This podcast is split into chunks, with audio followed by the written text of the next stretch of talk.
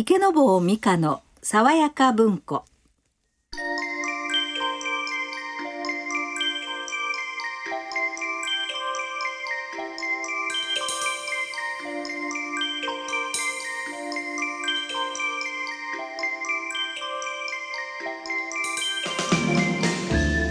おはようございます。池坊美香です。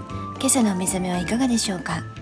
日曜の朝のひととき名作話題の図書をボランティアの皆さんの朗読でお送りする池坊美香の爽やか文庫。どうぞ今日もご一緒にお楽しみください。おはようございます。アシスタントの佐野澄子です。美やっと香さん、やっとやっと3月になりました3ね月になりましたね。ね。もうおひなさん直しはりましたか？はい、そうね。うちはねあの、うん。姉があの毎年1月の終わりぐらいになると、あの京都のね田中屋さんっていう有名なそのまあひな祭りとかを扱ってらっしゃるところで一つずつこう小物とかがすごいんですよ。そこは。タンス長持ちとか。はい。でそれを一つずつその長女のために買って、でも今ねそういうものを作る職人さんがすごく減ったんですって。ねだからそれがすごく問題なんですっていうふうにおっしゃってましたけど、なんか一つずつ増えていくたびにまあ彼女の成長もなんか名護さんね、はい。美香さんから見たら。だからなんかそういうのいいなと思って、ね。女の子ってなんかいいですよねやっぱり華やか。それでそのあの京都のね田中屋さんで一つずつ揃えていくっていうのが、はい。なんかいいですよね。あのこう一応ねメインのものは最初に買ってええ一つずつ増やしていくんですよ。そうですよね。ええ。で去年は例えばなんかこれを買ったから今年はこの引き出しの中のとか、うん。で本当にもうすごい職人さんの素晴らしい、そうなんですよ。伝統工芸。はい、うん。だからなんとなくこの季節はちょっといいなであとなんかやっぱり、まあ、まだまだ寒いですけど春が来たなっていう感じしません、となくね3月になると。しますよね。ねこれはだからまああの名護さんのためにも早く直した方がはい、早くお嫁に行けるって言われてますそうですね。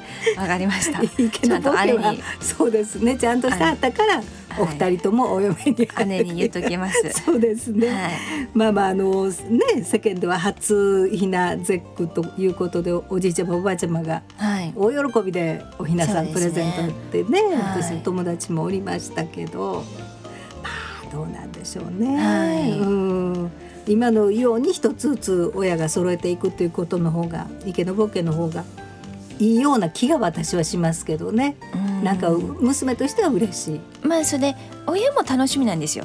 姉もなんかそれが1月ぐらいからうんなんかお願いしてなんか一緒に見に行くみたいなのが楽しみでもあるんですよね。ねでなんかその姪っ子だけではなくって、うん。なんか家族の楽しみみたいなところはありますね。そうですね、はい。い、ろんな楽しみ方がありますけど。あれあのーじゃあそろそろそうですねはい、あ、はいお便り行きましょうかそうですね。せっかくなので。そうなんですよ。大阪市西淀川区のうん松山静子さんからいただきました。はい、えー早朝初めて聞き不安になりました。来週からアラームで聞いていきます。嬉しいですよね。なんか聞いて不安になりましたっていうのは。はえーあと兵庫県の三木市の鳴尾美希子さん。日曜日の朝は朗読と音楽を聞く聞きがてら、心穏やかに目覚めることができ、晴れ晴れとした一日がスタートします。たいつも楽しみに聞いていますという嬉しいお便り。私ねミキに教室持ってるんですよあ共同学園というとで生徒さんかと思ったら名前違うから 名前違うからええね成尾さんぜひあのえっとミキのあの共同学園というはい。とこで労働教室が土曜日ございますんで、あ、ぜひ今えあの宣伝ですね。月謝はい、月謝も安くではいお待ちしております。あの日曜日の朝心穏やかにね目覚めて、その後にあのぜひね朗読のお勉強、はい、いただきたいと思います。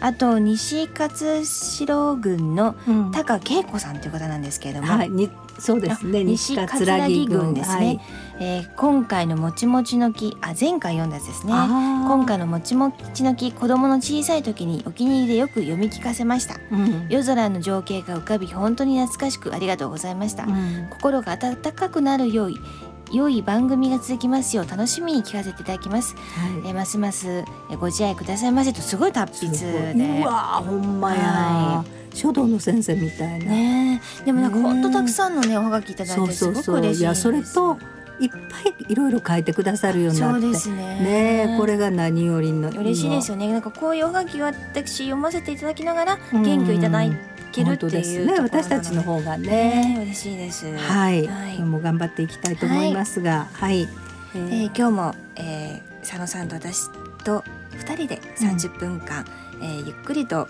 お付き合いいただきたいと思います。よろしくお願いいたします。この番組は読む人聞く人の心をつなぐ一般社団法人日本朗読検定協会の提供でお送りします。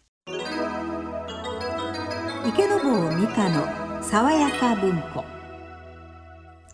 あのー朗読熱がねここのとこ高まってて、そうですね。去年一昨年の文科省の、はい。あの教育方針のはい。発表の中であの平成25年からはいあの高校の国語の授業に朗読が取り入れられることになってるんですよ。うーん。でもなんか嬉しいですよね。嬉しいですね。私もやっぱこのお仕事させていただいてから、うん。あの朗読にやっぱりすごくあの意味があることだっていうのを分かるようになりましたけど、なかなかねええ。やっぱりその聞いてるといいけれども、うん。でもなかなかちょっと遠い感じだと思うんですよイメージとして、うん。でもそれが学校で学べることになるとすごくいいですよね。そうそうそう。もっと身近に、ねはいなってそのまま大人になっても朗読に対して、ええ。あの理解がっていうことになると思うんですけど。え佐野さんもやっぱり小さい時から例えばお母様がずっと読み聞かせをされてたとかそんうちはねおばあちゃん母が働いてましたんで、はい。ばばちゃんってあのうちの祖母がねはい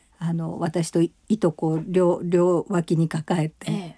あの昔々あるところにおじいさんとおばあさんがいました、いうような話からね、はい。してくれてたんです。それを聞くのが楽しみでね。へえ。だから祖母の思い出っていうと私の場合は、まあ、朗読とは祖母は思ってなかったと思うけど、えあの読み聞かせみたいなね、うん。ええじゃあ佐野さんはいついつ頃にこの仕事を目指されたんですか？これね小学校6年生の時から。だから卒業文集にあの将来は美しい声が売り物の アナウンサーかバスガイドって書いてある。あじゃあもうその時からおしゃべりっていうかこうなんか読んだりするの好きだったんですか、うんうん。で「いや佐野さんうまいね」って言われてはったんですか？やっぱりちっちゃい時あのねうまいねよりもね電話の声がええねって言ってね。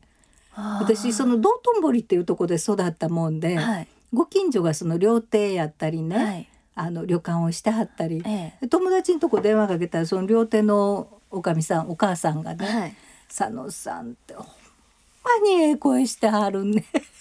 将来本当ですよこれ。将来あの沢井さんという友達のお母さんね、アナウンサーならはったらええのにねってこれがもうでいやこれやと。アナウンサーやと。うんアナウンサーかバスガイド、えようしゃべるから、ええ。うん、っていうので卒業文集に書いてあるから小学校の同窓会いまだにありますけど行ったらあの担任の先生が言い張るわけですわみんなええ。卒業文集に将来は大臣になりたいとか、はいええ。学校の先生になりたいとか、の先生になりたいとかねそうそうそうね。いろいろ書いてるけどもその通りになってんのは佐野だけやなって言ってアホやったけども勉強あんまりできへんから国語だけができたの。でじゃあ自慢の生徒さんですねそういう意味では。夢を叶えたみたいな。分かれへんけど、でもまあまああの言うた通りになってるのは佐野くんだけやなっていうえそれでいくつぐらいかららそのなんかお勉強したさったんですか？あのね高3の時から短大の2年間3年間個人レッスンしました。であのなるべくその喋るあの相手も東京から転校してきた子とかねはい。共通語のアクセントで喋る子とはい。喋りなさいって言って指導してくれはった先生が。えでその耳から入れるってアクセントはね。はい。はい。美香さんもでも上手に使いね共通語と、京都弁ですか、うん、京都弁の何とも言えんこのまったりしたええ「食べはる?」ってあれいまだに覚えてます。あのひろしとあどっかわらび餅食べに行ったかなんかで。なんかこの間も私やっぱりあの JAL さんと、うん。あの星野リゾートって軽井沢とかね京都とかいろんなところでやってらっしゃるホテルのお仕事でなんか出雲に行ってきたんですよ。出雲大社の出雲に。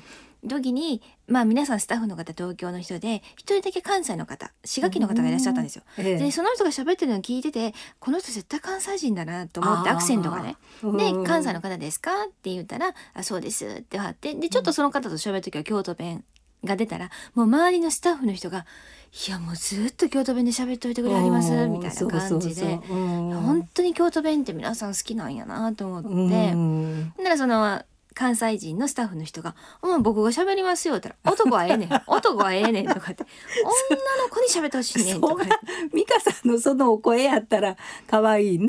あの東京の東男にも耳にくすぐりが入るやろうけども。私の知り合いの方京都から、うん、あのサンフランシスコに行かれてて。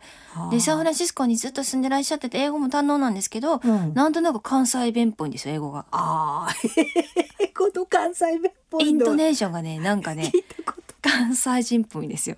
一回聞かせてください。ぜひ機会があれば。じゃあ、はい、引き続き、はい、はい、お届けいたします。グループピアチェーレの甲斐千奈美さんの朗読で、高村光太郎作、知恵子賞より、樹下の二人。高村光太郎作、知恵子賞より、樹下の二人。道の区の足立ヶ原の二本松。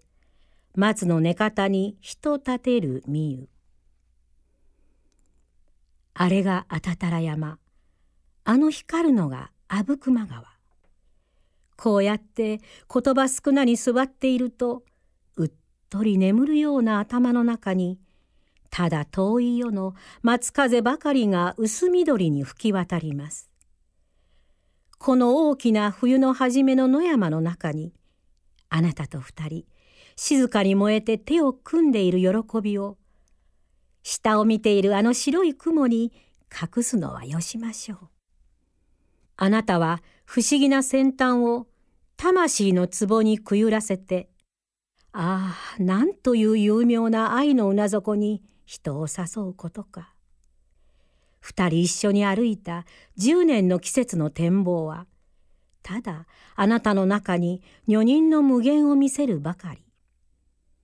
無限の境にけぶる者こそ、こんなにも上位に悩む私を清めてくれ、こんなにも苦渋を見によう私に爽やかな若さの泉を注いでくれる。むしろ魔物のように捉えがたい、妙に変幻するものですね。あれがあたたら山。あの光るのが阿武隈川。ここはあなたの生まれたふるさと。あの小さな白壁の点々があなたのうちの酒蔵。それでは足をのびのびと投げ出してこのがらんと晴れ渡った北国の木の葉に満ちた空気を吸おう。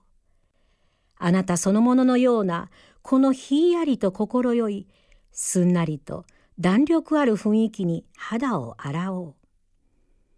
私はまた明日遠く去る。あの無頼の都、混沌たる愛憎の渦の中へ。私の恐れる、しかも執着深いあの人間喜劇のただ中へ。ここはあなたの生まれたふるさと。この不思議な別個の肉親を生んだ天地。まだ松風が吹いています。もう一度この冬の初めの物寂しいパノラマの地理を教えてください。あれがあたたら山。あの光るのが阿武隈川。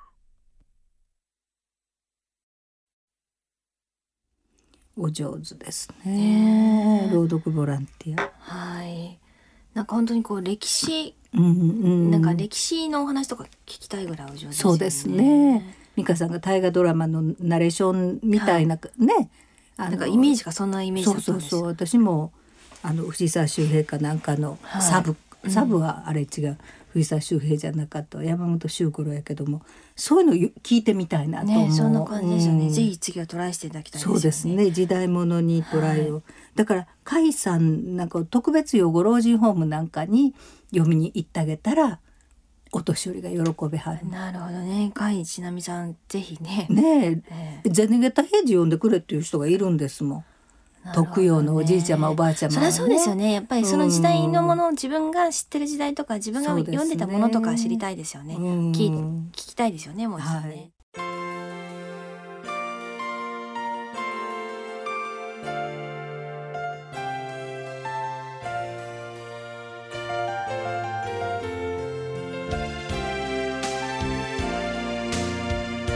池坊美香の爽やか文庫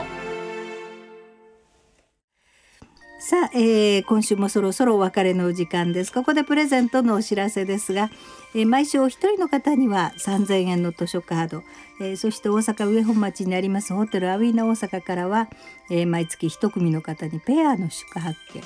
また神戸港大阪湾の夜景を楽しめる神戸コンチェルトのディナークルーズの乗船券ですね、え、こちらを毎月ペアで3組の方にプレゼントします、えー、プレゼントのご希望またお便りをちょっと添えていただきたいんですが、えー、郵便番号650の8580ラジオ関西池坊美香の爽やか文庫の係までお寄せください。はいそれでは来週も素晴らしい作品の数々をお送りいたします。来週もぜひお聞きください。今日のご案内は池坊美香と佐野澄子でした。皆様素敵な日曜日をお過ごしください。この番組は読む人聞く人の心をつなぐ一般社団法人日本朗読検定協会の提供でお送りしました。